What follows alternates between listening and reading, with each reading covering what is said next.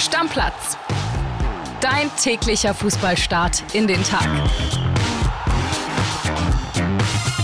Hallihallöchen, liebe Stammplatzfreunde. Und es geschehen noch Zeichen und Wunder. Ja, heute Tag der Arbeit und André Albers konnte es pünktlich einrichten, aus dem Abenteuerland zurückzukehren. Von seiner Lieblingsband Pur. Also da muss ich ja, Lieblingsband fand ich schon fast ein bisschen bodenlos, ehrlich gesagt. Aber ich, ja, hatte Spaß. Also es ist jetzt nicht meine Lieblingsband auf der Welt, aber für einen schönen Partyabend ist Pur auf jeden Fall am Start. Ja, Grüße an. Hartmut Engler. Ja, freut mich, dass du ein gutes Wochenende hattest. So. Ich habe die Stellung gehalten, habe Fußball geguckt. Wir beide gestern Abend zusammen natürlich auch. Und wir fangen an mit der Partie. Ich glaube, die letzte Partie, die den Spieltag beschlossen hat, damit können wir loslegen. Wolfsburg gewinnt 3 zu 0 gegen Mainz. Ja, enttäuscht hat mich Mainz 05, denn die haben die Sonderfolgenserie kaputt gemacht. Normalerweise spielen die Mannschaften danach ja mal ganz gut, aber Wolfsburg losgelegt wie die Feuerwehr. Ne? Fünfte Minute Wind, 13. Minute Borneau, 28. nochmal Wind und dann war das Ding schon durch. Ja, also die bleiben total drin im Rennen um Europa. Ich hatte es ja so ein bisschen anders formuliert äh, vor diesem Sonntagsspiel, dass Mainz sich wegpirschen kann von den Wölfen. Ist jetzt ganz anders gelaufen. Wolfsburg sogar dran auf zwei Punkte an Leverkusen. Also es bleibt weiter sehr, sehr heiß. Vielleicht ist aus dem Vierkampf um die europäischen Restplätze, also Europa League und Conference League, jetzt nur noch ein Dreikampf geworden. Ich glaube, Eintracht Frankfurt können wir nach der miesen Serie die letzten Wochen da irgendwie rausnehmen. Also Leverkusen, Mainz und Wolfsburg, die werden es unter sich ausmachen. Diesen einen Spot noch für die Europa League und den Conference League Platz dann. Ich will nur ganz kurz den Sidestep machen, wo wir bei Frankfurt sind. Also wieder nicht gewonnen. Wenn das schiefgehen sollte am Mittwoch gegen Stuttgart, in Stuttgart, was durchaus passieren kann bei der aktuellen Form, Absolut, André. dann glaube ich, wird es sehr unangenehm für Glasner trotz des Europa League-Titels im letzten Jahr, weil irgendwann ist eine Krise halt auch mal zu dick. Ja, was heißt unangenehm? Ich glaube nicht, dass die Oliver Glasner jetzt vor Ende dieser Saison auch nur irgendwie entlassen werden. Nein, nicht in dieser Saison, das ist klar, aber mit so einer Hypothek, mit so einer schlechten Serie willst du auch nicht in die neue Saison gehen mit dem Trainer. Sagen Frag wir mal David so, Wagner. André, sagen wir mal so, er wird jetzt wahrscheinlich nicht mit einem neuen Kontrakt und der läuft ja erst im kommenden Sommer 2024 aus, wird er jetzt nicht in die neue Saison gehen. Also er wird wahrscheinlich in diese neue Saison gehen und hat noch kein unterschriebenes Arbeitspapier über 2024 hinaus. Ja, und da siehst du mal, wie schnelllebig Fußball ist. Vor zweieinhalb Monaten haben wir noch darüber geredet, kann Frankfurt denn irgendwie halten, den Coach? Und jetzt äh, heißt es, will Frankfurt den überhaupt behalten, den Coach? Also, ne, Fußballgeschäft ist manchmal einfach eklig und dreckig, aber es ist so. Ja, ist halt es ist so. Lass uns zum zweiten Spiel kommen. Das war ja tatsächlich noch ein bisschen spannender in alle Richtungen, denn die ganz formschwachen Bayern gegen die ganz formschwache Hertha. Gefühlt, obwohl die Tabellenplatzierung ja was ganz anderes sagen, nämlich 2 gegen 18 war es ja, Ja. war es irgendwie Not gegen Elend. Du hast es vollkommen richtig gesagt, zwei ganz formschwache Mannschaften, also diese Entfernung in der Tabelle, die hätte man jetzt in der ersten Halbzeit oder bis Minute 60 überhaupt nicht gesehen. Dann kam ja letztendlich Thomas Müller rein. Gut, der war nicht beteiligt direkt an den beiden Toren der Bayern, weil am Ende geht 2 zu 0 aus. Aber mit Müller und dann auch Sané zur Pause kam doch ein bisschen mehr Schwung rein ins Bayern-Spiel. Aber bis dato, also Hertha muss sich selber so ein bisschen an die eigene Nase packen, dass sie es nicht geschafft haben, irgendwie in Führung zu gehen, weil die Möglichkeit dazu hätten sie meiner Meinung nach gehabt. Und jetzt äh, haben wir die Bayern wieder ganz vorne, einen Punkt vorm BVB und die Hertha können wir letztendlich, glaube ich, beide hier sagen und unterschreiben, verabschieden wir in die zweite Liga. Das wird nichts mehr. Also erstmal nochmal zum Spiel. Das Einzige, was sich die Bayern in der ersten Halbzeit geholt haben, war die fünfte gelbe Karte für Leon Goretzka. Der fehlt jetzt in Bremen. Und das war wirklich ganz, ganz schwach. Also wir beide haben gedacht, die gewinnen hoch. Also ich habe 5-0 getippt, Ja. du hast 5-0 getippt. Ich dachte, also sorry, jetzt nach dem Ding mit Bochum und Dortmund, das Aber muss André, doch. Wir haben auch auf einen hohen Sieg von Borussia Dortmund beim VfL Bochum getippt, Ja. beide, bin ich mir sicher. Letztendlich zeigt uns das nur einmal mehr. Wir haben keinen mega spannenden Meisterschaftskampf, was das Spielerische angeht. Klar, von der Punktkonstellation ja. Wir haben einen Schneckenrennen im Meisterkampf. Ja, aber spannend ist es auf jeden Fall. Weißt du, was mich dieses Wochenende nämlich wieder gelehrt hat? Dass es überhaupt nicht klar ist. Wir reden immer davon, ja, jetzt muss irgendjemand noch einmal straucheln. Also ich glaube, jetzt muss jede Woche jede Mannschaft erstmal einmal gewinnen. Also Ja. wenn, ich- wenn ich mir das angucke, so wie die Fußball spielen und was sie für Probleme haben, egal gegen welches Team. Du siehst es auch bei den Dortmundern, die haben jetzt Punkte gelassen in Bochum, in Stuttgart, das sind ja keine Spitzenteams. Auf Schalke. Auf Schalke, also sorry, ne? Das heißt, jeder Gegner kann diese beiden Mannschaften zum Straucheln bringen. Das gilt bestimmt auch für Werder Bremen, die übrigens eine absolute Frechheit geleistet haben in der zweiten Halbzeit. Ich habe es mir hinterher nochmal angeguckt. Auf Schalke geht ja gar nicht. Wie kannst du da so auftreten? Ich habe es aber ja befürchtet. Ich habe es dir ja gesagt vorher noch. Und sorry, Dortmund spielt jetzt zu Hause gegen VfL Wolfsburg. Gegen die würde ich gerade nicht spielen wollen. Nee, nach dem Auftritt gestern gegen die Mainzer der Wölfe würde ich das auch nicht wollen. Aber wie gesagt, ich habe es ja so formuliert, es bleibt ein Schneckenrennen einfach, weil Ja. du sagst es vollkommen richtig, jeder muss erstmal gewinnen und auch bei Bayern waren wieder so ein paar Dinge, dann sitzen da auf einmal Uli Hoeneß, Kalle Rummenigge und Kalle Hopfner nebeneinander, das alte Trio des FC Bayern, um, als wenn sie sagen wollen, hier sind wir wieder, wir mischen jetzt auch wieder mit. Ja, grundsätzlich ist ja bei den Bayern irgendwie so eine Stimmung. Du hast das Gefühl, auch ein Thomas Tuchel, der dem kann das ja auch nicht passen, wenn es da zur Halbzeit 0-0 steht. Also ich habe, sorry, ich, nichts gegen alle Hertha-Fans, ne? Aber ich habe Hertha letzte Woche gesehen gegen Werder Bremen. Die waren so bodenlos schlecht, Killy. Die waren so schlecht. Ich habe gedacht, wie sollen die denn in München auch nur 10 Minuten die Null halten? Ja, nee, es ist momentan alles egal. In der Bundesliga kann momentan alles passieren. Du hast Hertha gerade in die zweite Liga verabschiedet. Eigentlich ja, aber es sind sechs Punkte. Die spielen noch gegen Stuttgart, die spielen noch gegen Bochum, beide zu Hause. In Köln, in Wolfsburg. Ich habe schon Pferde kotzen sehen, direkt vor der Apotheke. Reicht trotzdem nicht. Hertha BSC ist mit diesem Spiel oder nach diesem Verlauf dieses 30. Spieltags sind sie für mich abgestiegen. Was mich ein bisschen stört, ist Paul Dardai, der sich dann bei den Kollegen hinstellt und sagt, ja, Bayern, die waren platt nach 60, 70 Minuten. Boah, Ja, und welches Hertha BSC kann denn bei Bayern gewinnen? Haben sie nicht geschafft und kann zu Hause auch den VfB Stuttgart schlagen in dieser Form, in der die Stuttgarter sind. Glaube ich. Nicht. schwierig, auf jeden Fall Glaub ich schwierig, nicht bin ich bei dir. Aber das zeigt ja nur, André, wie spannend auch der Abstiegskampf ist. Ja. Also die, ich habe es dir schon gesagt in der gestrigen Sonntagsfolge, es sind jetzt zwischen Platz 13 und Platz 17 vier Punkte.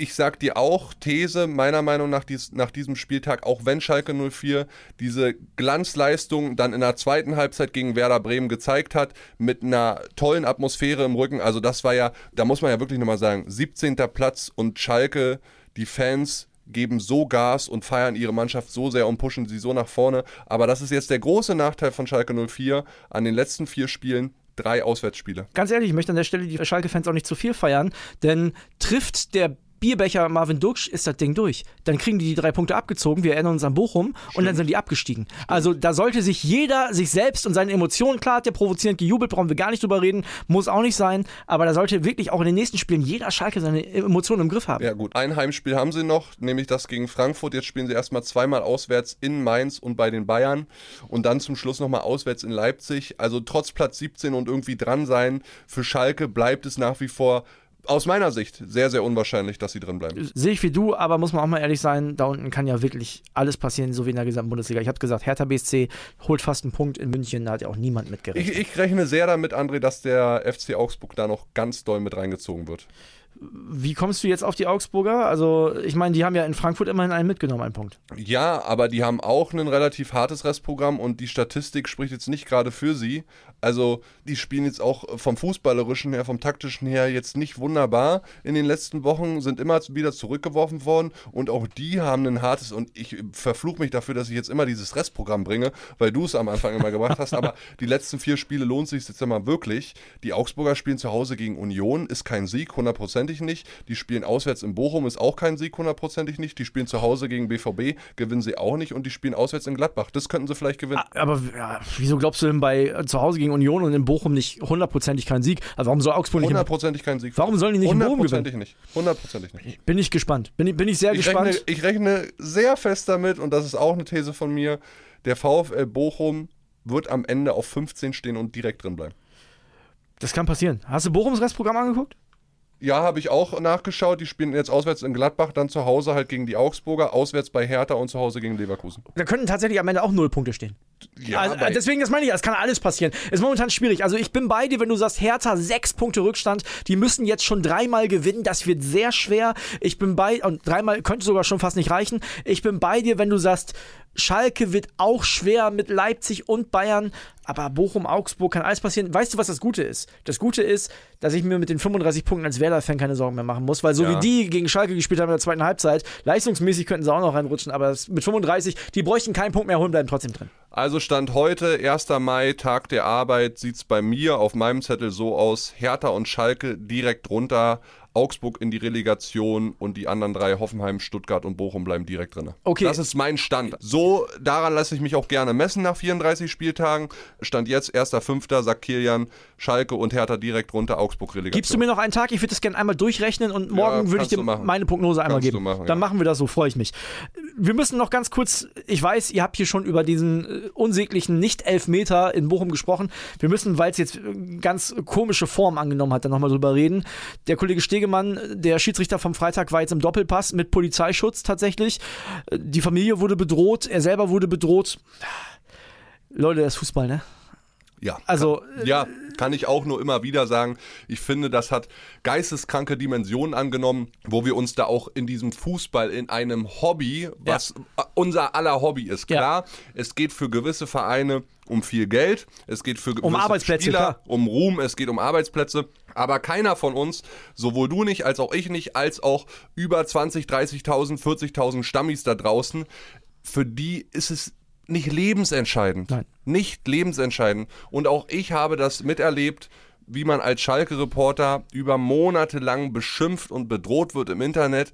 Und das nimmt so ekelhafte Züge an, sodass ich sage, ey, das macht gar keinen Spaß mehr. Und bei allem Verständnis, natürlich war das ein Elfmeter. Lustiger Fakt, ich wurde von einem Stammi angeschrieben bei Instagram. Ist das für dich wirklich so klar? Weil ich gepostet hatte, größte Fehlentscheidung der Saison. Ist das für dich wirklich so klar, dass ein Elfer ist? Und da habe ich ihm zurückgeschrieben, ja, klarer wäre nur noch, hätte er den Ball am 5-Meter-Raum in die Hand genommen und ins Tor geworfen. Dann, dann wäre es eine klare Fehlentscheidung gewesen. Also ja, war ein klarer Elfer, aber am Ende ist das Fußball. Ich verstehe jeden, der sich darüber aufregt. Ich verstehe jeden, der sagt, an dieser ganzen VAR-Geschichte muss sich was ändern zur kommenden Saison. Definitiv. Sind wir beide auch der Meinung.